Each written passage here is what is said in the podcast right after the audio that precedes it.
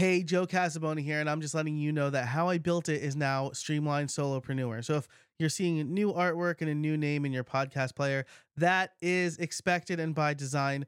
The new name better reflects the mission and really what has been the mission of this show for the last few years, and I'm really excited about it. All the links in the show notes and how I built it will still work, but the show also has a new home over at streamlined.fm if you want to check it out. Thanks so much for listening. It would be a dream of mine to grow a newsletter from zero to 9,000 plus in less than six months. But that's exactly what Chenell Basilio did. By the way, that's a full 1,000 more than when we recorded this interview. The way she did it, deeply researched, super helpful content. See, Chenell teaches people how successful creators grew their newsletters to 50,000 plus subscribers.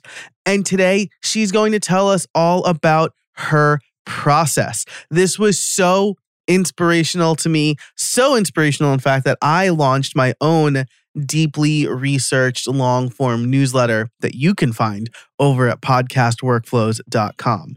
Plus, in How I Built It Pro, we talk money and goals for her for the next six months.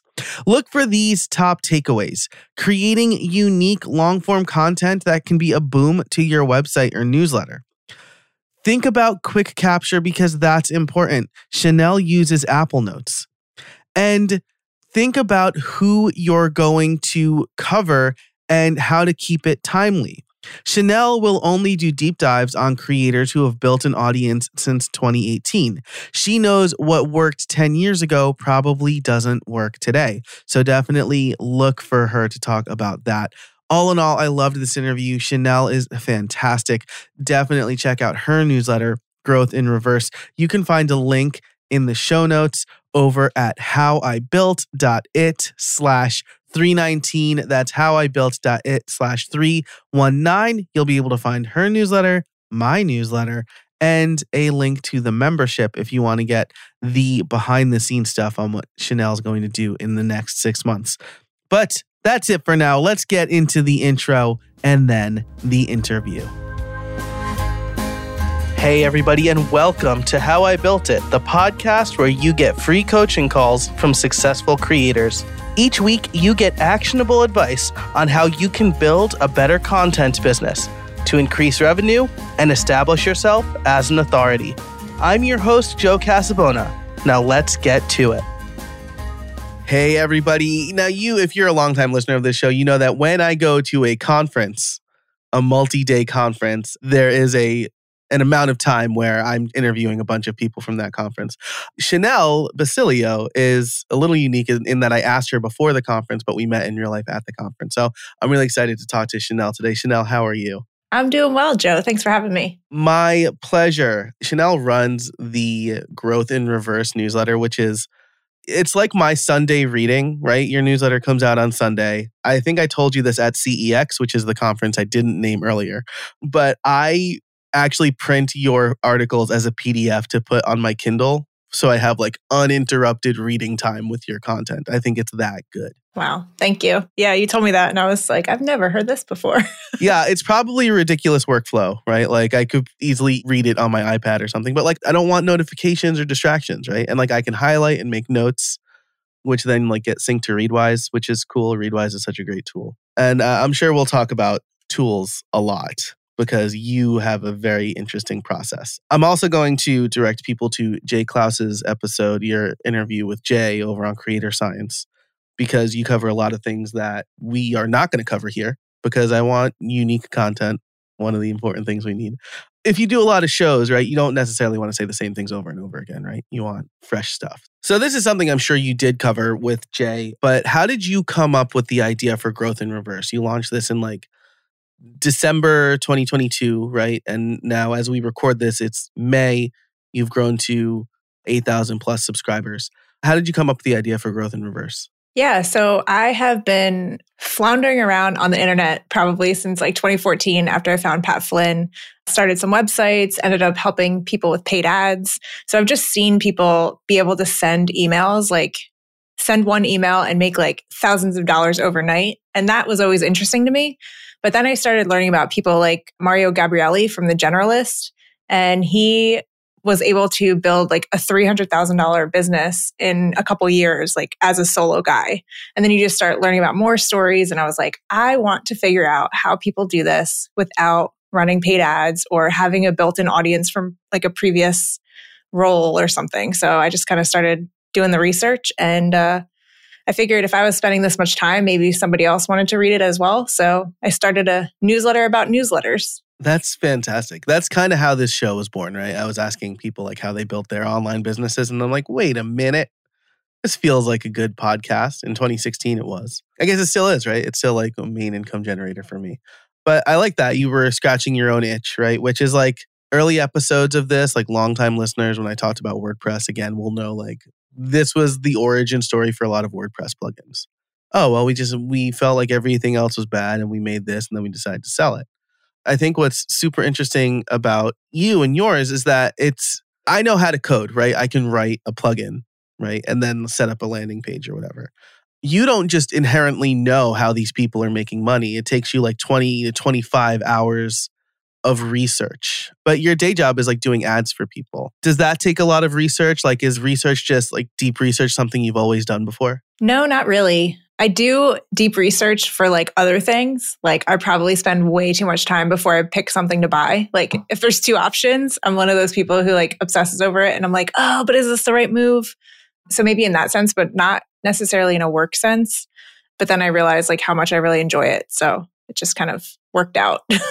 yeah, that's really interesting, right? I don't know. Do you know CGP Grey? He's like a big YouTuber. He's been on YouTube forever and he's like one of the few people who can just like publish a video every couple of months and like still make that like a big supporting part of his business. But like on his podcast, Cortex with Myke Hurley, he'll get into his process for research and like he'll spend like hours at the library digging into these books. Like he was like researching like how the name Tiffany became so popular was one of his and like it sent him down these rabbit holes. It's just really interesting and I feel like, again, in today's world of like instant gratification, it's like I should be able to ask ChatGPT, like, oh, how did the name Tiffany come about? And then like I just get told, you know, how does Pat Flynn make his money? Oh, I just get told. So that's super interesting to me. I have like grand visions of like doing deep research, but one of the things holding me back is like, is this going to affect my bottom line? Like, do you worry about that stuff? I realize I didn't prep you about money. So, like, if you don't want to answer that question, you don't have to. no, that's okay. I guess, are you asking if, like, all of my research takes away from client work or? Yeah, I guess that's really the question, right? Like, the opportunity cost of doing 20 to 25 hours of research, right, is like, that's half a work week. Yeah. Well, I guess the good thing about it is, like, I want growth in reverse to be my full-time thing eventually so i'm kind of trying to make that transition so spending all this time up front is just okay with me because it's how it's going to happen. Yeah, that's really smart, right? That's like the right way. This is again like the right way to build a business when you have you talk to a lot of people who do client work and they want to make a product their thing and I've heard a lot of it's just really hard to say no to client work and I'm like, well, you got to make your product a client, right? Like you need to do that and treat it as another client so that you build that time into your schedule. It helps that this is fun and I'd rather be doing this than client work. So it's easy to make the time for it. Yeah, for sure. Right. Like pseudo procrastination, right? Because it's like, oh, I want to do this, but also like, this is the thing. This is where I want my business to be. That's really interesting. So let's talk about your research process because this is another thing that's really interesting to me. I don't know if I have like the patience or wherewithal. Like I tweeted the other day, I'm I'm back on Twitter for those who don't know. I tweeted like what's something seemingly unrelated you learned in school that helps you with your profession today? A creator mentioned like, "Oh, like I was a journalism major and now I do these sort of things." And I wish I had more like journalistic gumption and I just don't. Like where do you start with research? Yeah, so I guess it's really figuring out like who I'm going to be researching that week, which takes way more time than it probably should. I wish I could just sit down and like put together a schedule because I have to make sure there's a good angle there and like there's something that people can relate to. Like I only do deep dives on people who started their newsletter like more recently. So 2018, 2017, it's probably the earliest and more recent. So I don't want to start with somebody like James Clear or Tim Ferriss because the, the ways they grew are not really relatable anymore. So while I would love to do that, it just doesn't seem like at least at this point, I'm just going to stick with the more recent ones. So I want to pause and, and really drive that point home, right? Because like I respect everything Pat Flynn has done, right? Pat Flynn started his podcast in 2009, maybe 2008. The way he grew his podcast, I don't think he does this, right? But if he's telling you, like, this is how I grew my podcast in 2009, that's just totally irrelevant to people today. I mean, it's 14 years ago. That is like a whole lifetime in internet years. And so, like, I love that you have this pretty hard stop on, like, just slightly pre pandemic, maybe how people grew their newsletter. Cause you're right. Like, James Clear and Tim Ferriss, like, if they started a newsletter, say today, like, they would immediately have millions of subscribers on it. Yeah. So I want to make sure it's relatable. So I try and keep it more recent. Awesome. So you don't have like a swipe file of like random names and just like pick one off of it, or do you? And then you're like, oh, this is like they recently did a podcast interview, so this is going to make my research a little easier or whatever. Yeah, I have a list. I'm not that thoughtful about it, like you mentioned, like making sure they have more recent stuff. Um, but I'll start going through the list and sometimes I'll be like really excited about someone and I'm like, oh man, but they were writing on Medium for like 11 years before that. Oh, well, never mind. So then I have to scratch them off and like start again. That's super interesting. So it's like you're really looking for like they started, like started, started. Yeah. I mean, maybe they were doing something online, but they didn't have like Justin Gage from Technically. I did a deep dive on recently, and he had been writing online for years, but he didn't have an audience. So I felt like it was okay. Like he pretty much started building his audience more recently. I think you said something similar about the ByteByteGo guys, right? Like one of them was posting pretty regularly on LinkedIn, but like wasn't actively building an audience. That's really cool. I like that angle a lot, right? Because it's like I joined Twitter on April 1st, 2007 right? April Fool's Day, which is like always this little joke in my head. Like, oh, of course it was. I was in college still. Actually, I've deleted every tweet from before like 2020, I think. You know, I wasn't actively building anything. I was still getting like web design clients from word of mouth. I've completely moved industries now. So that's super interesting. So let's say you once you pick somebody, what's your first step? Yeah, so the first step I will create like a Spotify playlist of all of the podcast interviews they've been on, I guess you would say. And also, like, if they have their own podcast, I'll kind of go through and pull out some good episodes that might seem to have like some insights. But yeah, so some of the people I do deep dives on, the list is very long, like 43 hours of content long. But some of them are just like a couple here and there, which is pretty surprising and sometimes makes it harder. So I'll create that playlist and then I kind of just start running through it. do you listen at like two or three X? Yeah. You do? Okay. I mean, with the people who've been on like dozens of podcasts, say, I assume they do start to get repetitive after a while. Is there a point where you're like, all right, I've heard this story like four times. I think I could stop listening? Yeah, I usually don't stop listening. I'll just like skip through it. I do all of my listening while I'm walking. So Monday, Tuesday, Wednesday, I usually do like four to five mile walks while I'm listening to all these podcasts. Yeah, it's a good way to like, I don't know, stack habits, if you will. So like it makes me go on a walk, but I also enjoy it. That's really interesting. I listen to podcasts when I walk too, but they're all like irrelevant or whatever. I've started listening while I'm running and I realized that like I'm not taking notes while I'm running. I have like two thoughts, which is like this is how much time I have left and then don't die before that. Like don't die before you get to your doorstep. And so like, you know, I go back and forth like should I listen to music, should I listen to podcasts? Eh, I could probably pick, right? Like entertaining ones during the run or whatever and then like research or thought-provoking ones during a walk. In any case, have you seen Podchaser? Really interesting tool. I think it's Podchaser that does this. You can like look up a person and basically get a list of all of the podcasts they've been on. Mm, nope, haven't. Thank you. No problem. That's a really good tool. I was using uh, Listen Notes for a while. Okay. Okay. Yeah. I know this is maybe it's just like because I'm not like so embedded in like the podcast editing space, or maybe it's because I haven't been in it since like 2010. But there are people who absolutely hate listen notes. They're like, this is the worst tool. All of their rankings are inflated because they include every podcast that's ever been put. And I'm like, okay, well, fine. It's still like a good tool though. I will link both Podchaser and Listen Notes in the show notes, which you can find over at howibuilt.it slash 319. I mean, as well as everything we're going to talk about here, because we're going to get into tools in a minute and people love tools.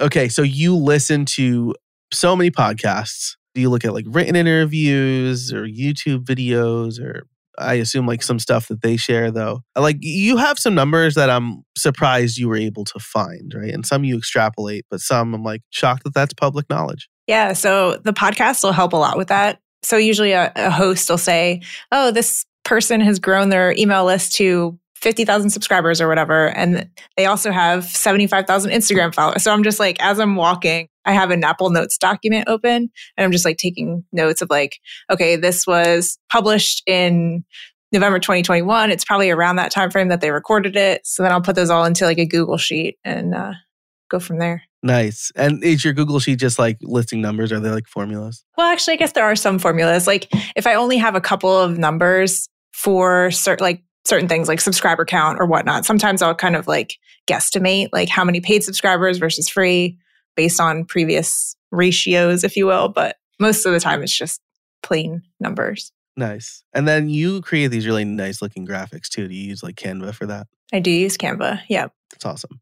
All right. So you listen to a bunch of podcasts, you find blog posts, whatever else they've published online. I suspect you also subscribe to their newsletter. Yes. Okay. So are you subscribed to like a million newsletters? Yes.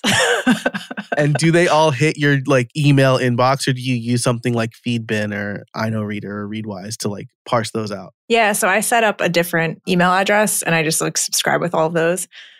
But yeah, it's a lot to go through. And usually I just have them being sent to it and I don't always read them all. So once I do a deep dive on that person, I'll just go back and like search for them. That makes sense. If you really want to get wild with this, this is like, I think my best performing blog post over time. I wrote it in like 2010 and it still gets a bunch of hits. It is like the plus operator in Gmail. It also works in Microsoft Outlook, I think. Are you aware of the plus operator? It's like your username plus and then any other word. Oh, yeah. Yeah. I don't know. I mean, that feels like a lot of work, right? Because then you're like subscribing with a bunch of discrete email addresses, technically, but it's really easy to filter at that point. It's like Chenell plus whoever, Tim Ferriss at gmail.com. Yeah. I usually set up labels in Gmail based on the person. Nice. I use the plus operator mostly to see if people are selling my email address. That's how I like to do it. You know what I realized lately though is like if someone signs up through Upscribe or like one of those referral programs, like if they subscribe to my newsletter and wrote like plus growth in reverse and then they signed up to yours through Upscribe or whatnot and you sold their address, like it looks like I did it. Oh, yeah, right. Yeah, that's a good point. Right. Because they're just sending the same email address. That's really interesting. I use Upscribe, and something that like frustrated me a little bit is that they're not subscribing. They just kind of get tagged, but they don't tell you that on the setup. And so, if I want people to go through my welcome sequence, like the first time I saw it, I had to like add that tag to the automation. Which again, right? I told you in the pre-show or before we started recording, right? My ConvertKit automations are like a Rube Goldberg machine of nonsense and exceptions and things like that which I'm going to ask you about in a minute, but I do want to keep going through this research process. So you have all of this data. So what do you do with that? Do you try to find like threads or a narrative? Do you already have the narrative kind of going into your research? What's that like? Yeah, so I'll usually maybe have some semblance of like what I think is going to come out of it, but usually they'll say things multiple times throughout different interviews or they'll mention it in a blog post and then talk about it on a podcast. So then I'll kind of like dig deeper into there and be like, did this really help them grow quickly. And then if it did, I'll add it to my list. But I try and keep it between like three and five, like growth levers, if you will. I mean, I'm sure I could add like 50 for each person, but I try and do like the more impactful or ones that'll resonate with people. Bike is just the one I've most recently read, or the one that really resonated with me the most. But like you even said explicitly in that one, like you're not going to grow as quickly as they did. But it's like easy to like look at creators who grew really quickly and be like, well, that's definitely not going to happen for me and like turn off, right? Like, uh, I really like Jay Baer's content, but like I kind of felt that about his talk where he was like, yeah, I, I just turned my hobby into a business in like six months. And I'm like, no one does that. Almost no one does that. Right. But he also has like a ton of marketing experience. So like he knows, yeah. Yeah.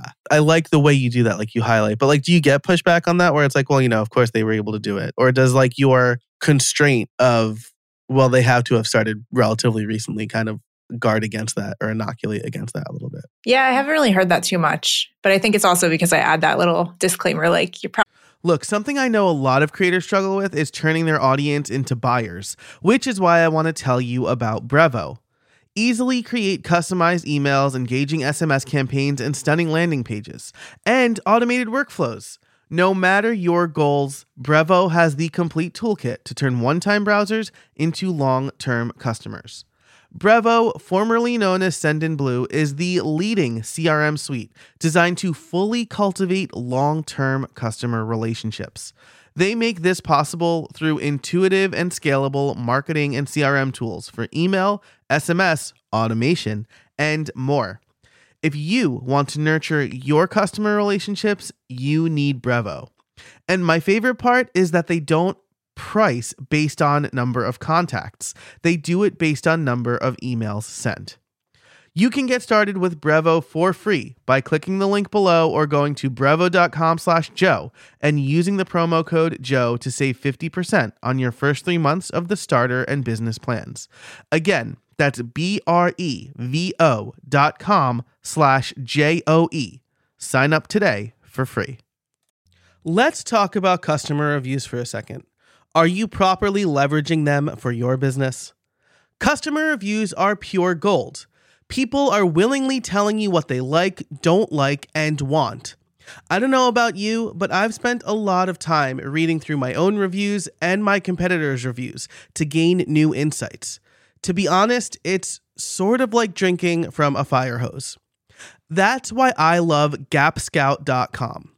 GapScout simplifies this entire process by using AI to consolidate and analyze customer reviews across the internet. And not just your reviews, but the reviews of every business in your market.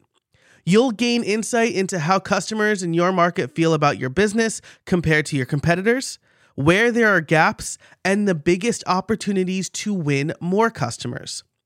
GapScout continually monitors customer opinions and reports on the changes so that you can beat the competition and stay ahead of market trends.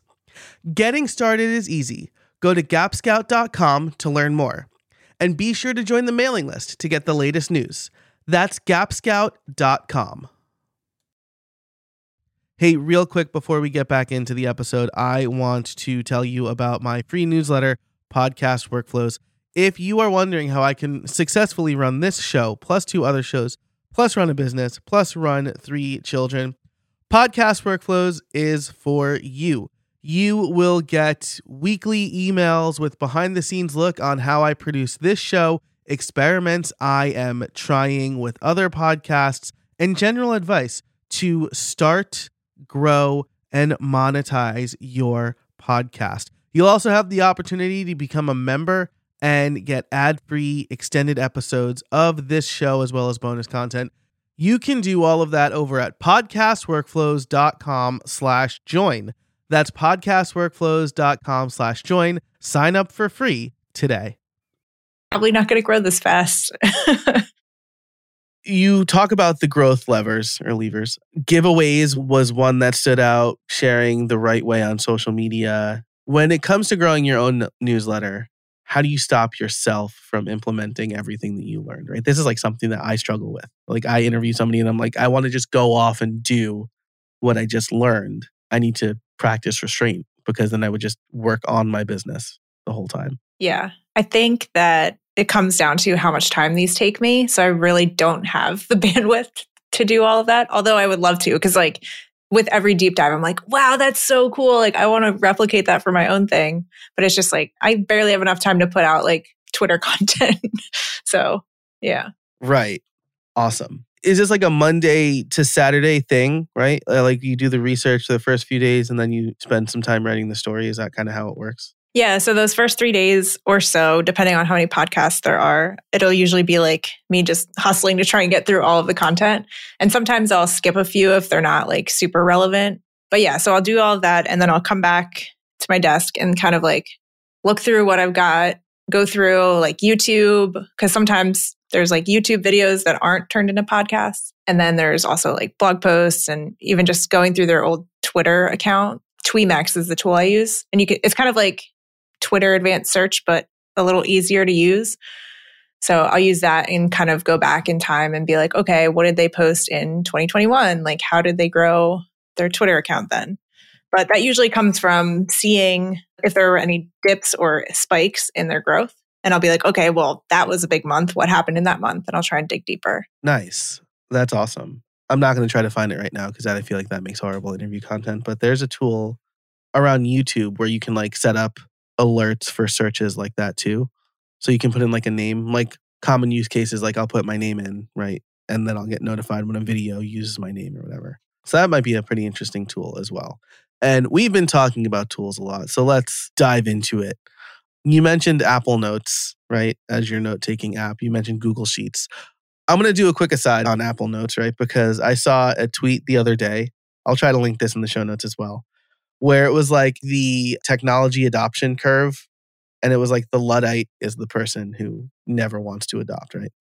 The Luddite is using Apple Notes. And then like the very technical early adopter person is using Apple Notes and then in the middle of the curve is like this guy who's like sweating trying to connect like obsidian to readwise to pocket whatever and i'm like gosh this is a direct attack on my character.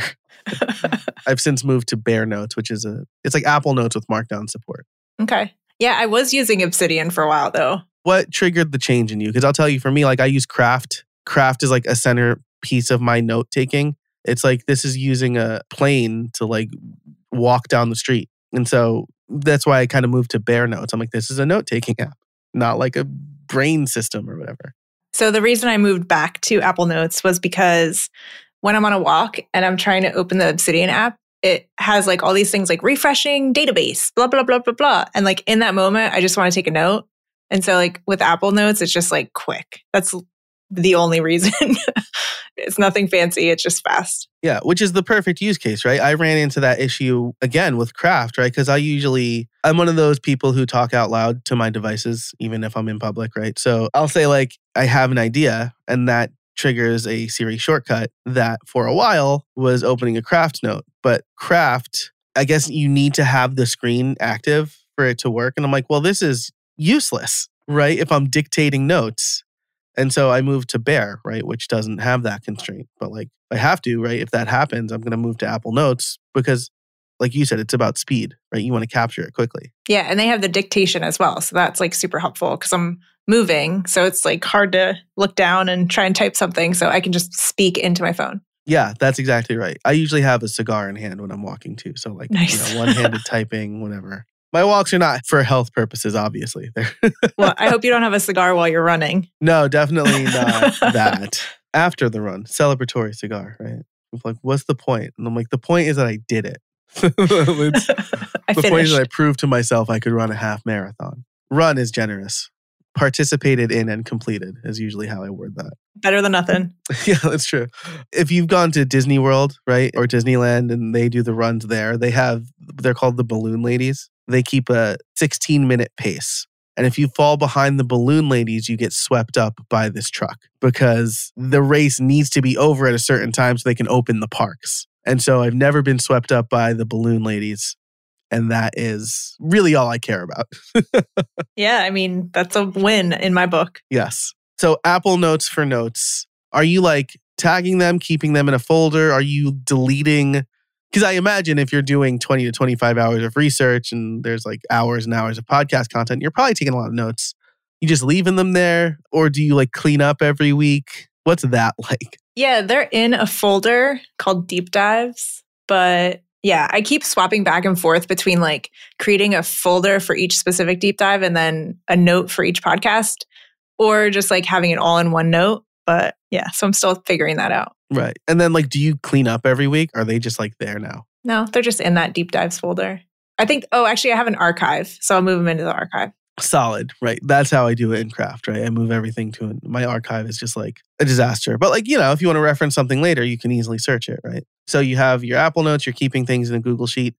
Where does the actual writing happen? In WordPress, and you're probably going to yell at me for that, but it's just easiest. Whatever is easy. Yeah. And are you using the block editor? Yes. At this point, I have migrated to the block editor. I will generally write in Ulysses, again, mostly for the markdown. But like, I mean, okay, this is again like an old school guy thing, right? Like if you're writing in WordPress in like 2006, I started using WordPress in 2004, right? And it started in 2003. So I have been through it all But if you were writing in, in the browser in 2006, I'd be like, yeah, you shouldn't do that because if anything happens, you are losing your content. But like today, they've got auto saving, they've got revision history. Like it might as well be a native app, right? It's as reliable as anything else. Yeah. And the easiest part for me with WordPress is that I add a ton of like graphics and images. So I can just be writing and then hit enter, like slash image and input that specific graph or yeah. What theme are you using? I think I looked this up because I was curious. Generate Press. So you're using Generate Press. Are you using like any special block plugins or anything like that, or just kind of what comes with WordPress? Yeah, I mean, Generate Blocks is probably the plugin, but I don't know how like I don't have anything too crazy in there. It's just mostly what comes with it because there's like a lot of stuff. Like I use Kadence, the Kadence theme and Kadence blocks, which essentially makes like a page builder, right? Like they have their rows and things like that. There's like Spectra, which has like a cool like timeline block or whatever. But I find like, especially if you're not using Chrome, like if you're using like Safari like that, it just becomes like untenable to use anything that's like JavaScript heavy. So yeah, I think like as lightweight as you can keep it, the better. Cool. Okay. So you use WordPress for your website you mentioned Upscribe, so I assume you're using ConvertKit for your newsletter. Yep. And then I'm subscribed to your newsletter, so I already know the answer to this, but you're not connecting WordPress to ConvertKit in such a way where it sends the full content via ConvertKit, right? I think they would get cut off by Gmail because usually my articles are like three to 5,000 words long and have all those images in them. So I think it would just, yeah. Yeah. Okay, cool. And so was that the main reason that you decided to do it that way? Like you wanted to design your content in a less constrained way than ConvertKit offers. Yeah, I don't know that I thought about it that hard. I think in the past, like I've just been someone who publishes stuff on WordPress. So like I always just started that way. And then I was like, oh, I'll just link to it from the newsletter because it seemed like a lot to copy paste and reformat and all that. That's awesome. And then do you see a pretty high click through rate? I do. Yeah. The total click through rate is like 11 or 12%, but then some people are clicking on other things. So Nice. So, I mean, you have a lot more subscribers than I do. So, like, something that I notice is that I have uh, some subscribers who click every link, and that's just like their email client automatically clicking links. And it like frustrates me mostly because there are some links that only they click on. And I'm like, well, this is not any validation. It's really a bummer. Yeah. I actually read an article about, I forget who wrote it, but they put a hidden link in. So, like, only a bot would click it. So, like, you can kind of see who. Oh. Yeah, the old honeypot thing, right? that you do with forms, right? Make the hidden field that only a spam bot would fill out, and then you know it's spam.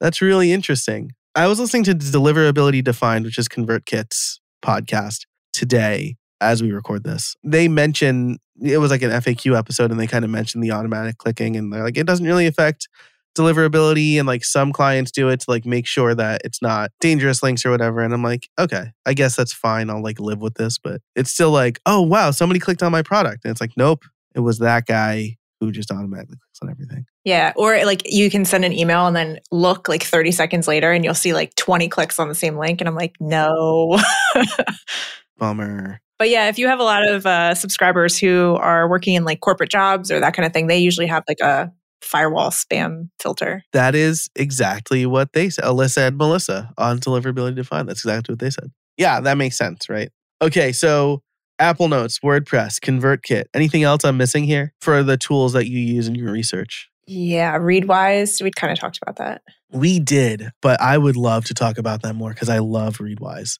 Do you use their RSS reader as well? I do not. Do you use any RSS reader? I do not. Okay, interesting. So Readwise, for those who don't know, you highlight stuff and then it goes into Readwise, and Readwise you can tag it, and Readwise will resurface things that you've highlighted.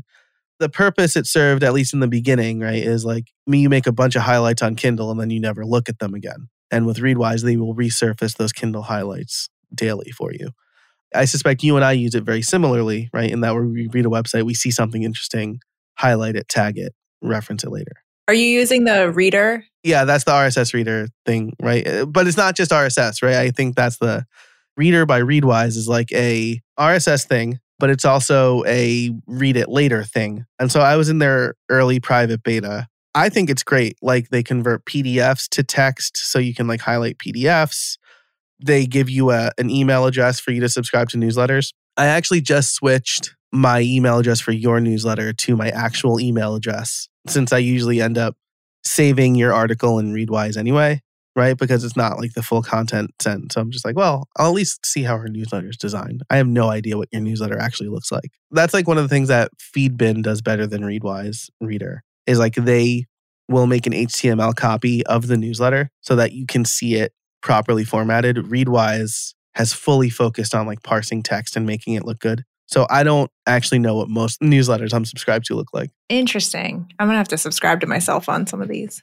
People are asking me like how I always stay at inbox zero. And like one of the things is like newsletters never hit my inbox. Most newsletters, right? Most of them are going to I used Feedbin for a while, I used Inoreader for a while, but they all give you like this discrete email address that you can subscribe to newsletters with.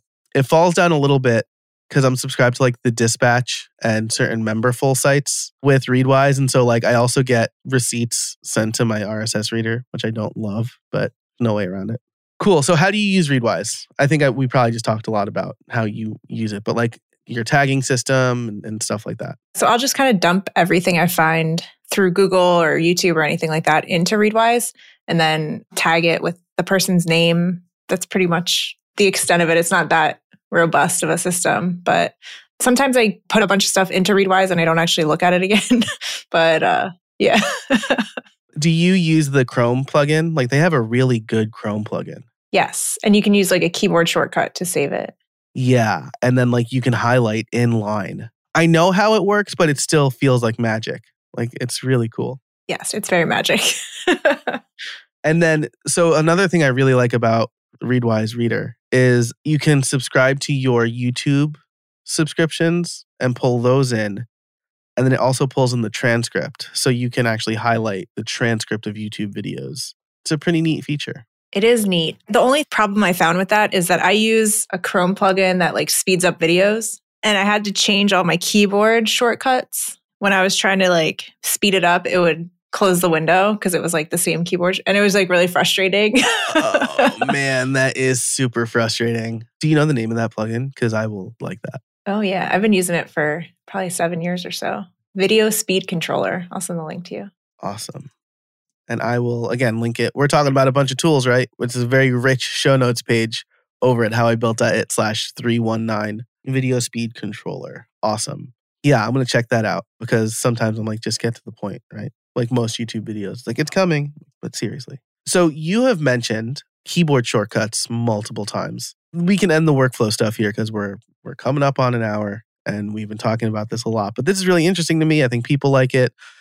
I have an ulterior motive for digging into workflows a lot, obviously, that you know about now how crucial are keyboard shortcuts to your like everyday workflow because i know some people are like it's too many to memorize i have a few that i use but i rely mostly on my stream deck because that's like graphical representation that makes a little more sense to me yeah i think i'm getting more and more into them because it just speeds up everything but i've been starting to use keyboard maestro i guess it's like a text expander yes love keyboard maestro so they actually work with a stream deck too so i started setting up like main websites that I'll go to, like even just a specific folder in Google Drive. So I'll do like colon DR to like open that up, like Drive. And like, so just set some of those things up. Yeah. I mean, I use quite a few of them, but mm-hmm. I doubt I'm barely scratching the surface of what I could do. Oh, yeah. There's a David Sparks, MacSparky online. He has the Automators podcast. The stuff that like he and his co-host Rosemary Orchard do with keyboard shortcuts is wild. And like David has like I think three stream decks now on Etsy. They make this thing that can like stack two 32 button stream decks on top of one another. And I'm like, I feel like I'm like six months away from that. I have like pages on mine and then I have the Stream Deck Plus with the dials, but like it's very nice. I've got a lot going on on my Stream Deck. At one point, I had my iPad set up with like the Stream Deck app, I guess, and you can do like a bunch. Is that a monthly subscription? I think it was. Yes. I mean, you said you're referring to it in the past tense, but was it worth it? Was it good? I thought it was pretty good. I should probably get that back out. I bought a number pad. Well, I got a number pad thing for Christmas, the MX Master something. MX Cool, not MX Master, that's Logitech. And it's just like, it's a number pad, right? And I thought, oh, this is great. It's just 24 keys. I can assign things to numbers, but it's not compatible with the Mac. And like, I've tried to like make it work with Keyboard Maestro and Better Touch Tool and just because of that keyboard maps to like the left third of an actual keyboard, it's never going to work. It's just really anno- without their software, super annoying. I will share one keyboard maestro thing that I do a lot, which is churn through a lot of options quickly. So like uh, do you use like Palladio? That's like Brennan Dunn's like newsletter designer thing. No, I need to get in there though. It's nice. For a while, like anytime you added a template, it added like the color scheme. And so I had like hundreds of colors in my brand and I just wanted to delete all of them. And like I figured out where to position my mouse to click and then delete, like click, confirm, delete. And so I set up a keyboard maestro shortcut to position the mouse, click, confirm, and I do that like I think I did it a hundred times in a row to like churn through that. So I would just do it and walk away. And then like by the time it was gone, all the colors were deleted. I did that with like Twitter interesting topics too, because one of the things I did when I came back to Twitter was like I wanted to start as fresh as possible. And so like I think I had like maybe 150 topics that Twitter thought I was interested in. And so I just used the keyboard maestro script to like uncheck all of those. Yeah, I would probably just sit there and keep clicking. right. Anytime I click more than like five times in a row, I'm like, all right, I can keyboard maestro this faster. Okay, we're coming up on the end here. Something I don't think I asked you yet. Actually, this is my show notes document is now very full. Tools for social sharing, right? So, one of the things that you mentioned to Jay, right, that I think Jay commended you for that I think is also really smart is the day before, right? It's like a, a couple days before, and then a day before, you'll tweet that a new edition is coming out. And then what is it, a couple days after that you cover what you learned and make that a Twitter thread? Is that the workflow? Exactly. Yeah. So the teaser, as I call it, the one that comes before the issue goes out, is uh, very effective, and I would definitely recommend it. Nice. This is again, I feel like this is where I've made a tactical error because I created like evergreen. Brennan Dunn will call it like a shadow newsletter that just goes out every Thursday. But like, I can't just be like, hey, sign up tomorrow. It's like tomorrow for these people is always the first tip, right? So, Yeah, but for this new project, you can. Yes, your newsletter has been highly inspirational to me in starting this new project, podcastworkflows.com. Heard it here first. yes, you did. Well, I guess you heard it here first if you're listening live. This is going to come out in a couple of weeks. But yes, this is the first time on the show I'm mentioning it. I'm really excited, right? Because it's like deep dives into people's workflows. And again, like I didn't feel like my current newsletter was like ephemeral thoughts, really, just like what I'm thinking about and repurpose social media post. And that's good. Like that's fine. I don't feel like that's the right path for me to grow my newsletter. And this really aligns with where I'm moving my business. So I'm like, I'm really excited about it. And definitely stealing the teaser. And then again, after the fact, you do like the high level overview of what you've learned, basically, right? Yeah. So I'll just break down like the four growth levers that they used. And then, because this is a WordPress site, as we record this, if you know the URL, you can access the articles, right? Do you link directly to the article or do you get people to sign up for the newsletter? So at the moment, I get people to sign up for the newsletter. And then every week in the welcome email, I'll update the first link in that welcome email to say, here's the most recent. That's the thing I was going to ask you about is how do you, because this is like, I really wish ConvertKit had this feature, right? Some do. Is it MailChimp does maybe? It'll be like, here's the latest issue. I love ConvertKit, but like maybe they could have spent less time on like templates and more time on that. That's shit. That's unnecessary shade, especially because I like they paid me to promote those templates. I just really wish that was like send them the latest newsletter when they sign up.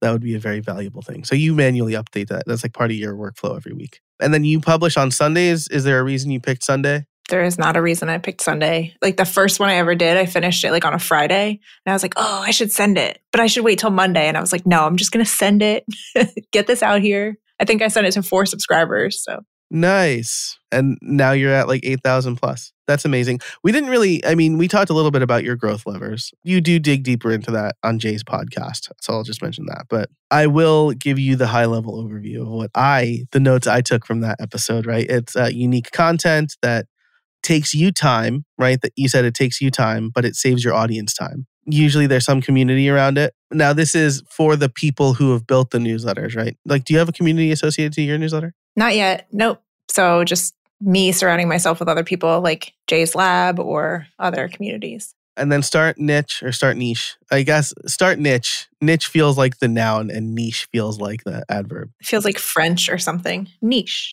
I know, right? uh, I always say niche and then I get yelled at. Oh, you're American. Yes. Very clearly American. So start niche and go bigger.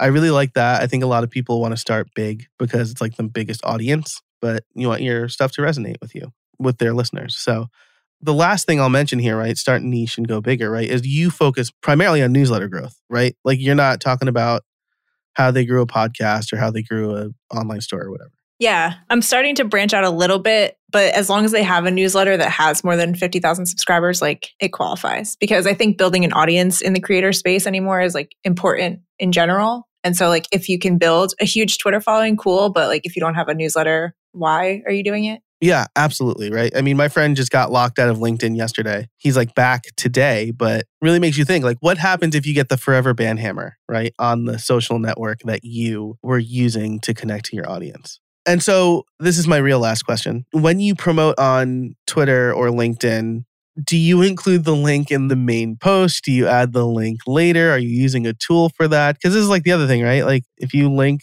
to something externally, it feels like you get dinged. Yeah, you definitely get dinged. So Twitter and LinkedIn are a little different. So with Twitter, Justin Welsh posted in a recent newsletter that he switched up his Twitter like teaser post to be like something of value in the first tweet and then you're kind of like teasing the next one. So it's almost like a mini thread and then the second tweet has the actual link.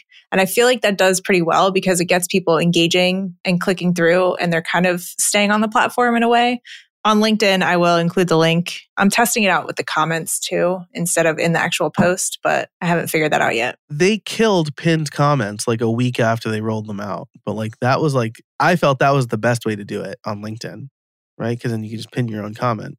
Maybe they saw that and were like, we don't want that. So I haven't teased how I built it pro, the members only show yet, but she's grown a lot in a few months I'm going to ask what the next six to 12 months look like for growth in reverse. So if you want to learn the future plans and how Chenell plans on monetizing the newsletter, sign up for How I Built It Pro over at howibuilt.it slash pro. It costs $10 a month or $100 a year. That's like two coffees, right? I raised the price. People who listen know I raised the prices and I would say, oh, five bucks is like less than a coffee at Starbucks. It's less than two coffees, which is still really good value. So head on over to howibuilt.it slash pro to get ad-free extended episodes of this show, as well as a Friday newsletter on automation.